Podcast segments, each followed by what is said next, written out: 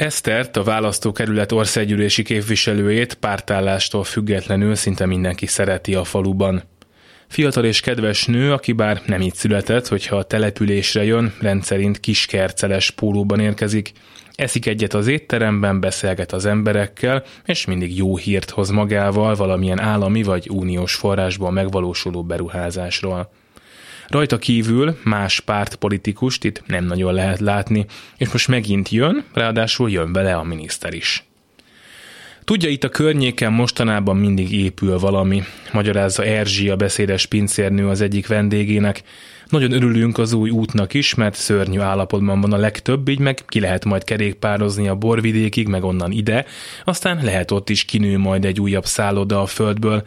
Ez is itt, ami az út mellett van, a miniszterelnöki rokonái azt mondják, százezer egy éjszaka, nekem sosem lenne pénzem rá, de az anyu ott takarít, a fiam is dolgozott ott a nyáron, szóval végül is azért örülünk neki, hogy újra működik.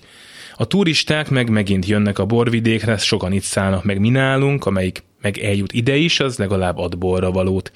Tudja, a vírus meg a háború miatt megint sokan lettek munkanélkül, reméljük, hogy most már javulni fog a helyzet.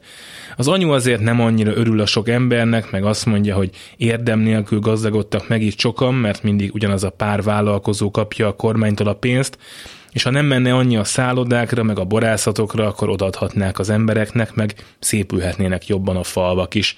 De szépült azért az is, az idős klub, meg az önkormányzat épülete is nagyon szép lett, ott a borfalu is, meg ez itt szerintem így ment mindig a korrupció, tudja, csak régebben nem volt ennyi munka, meg fejlesztés, most meg van.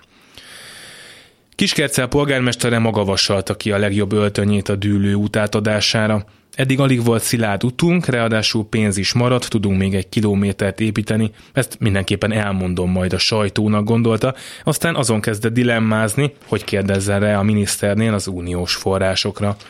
Politizálni nem akart, az Európai Bizottságot inkább nem említi, de ha nem lesz fejlesztésre forrás, akkor bizony a munka is kevesebb lesz a környéken. Az önkormányzat költségvetésében is van egy kisebb lyuk, de ezt Eszterrel biztosan meg tudja beszélni.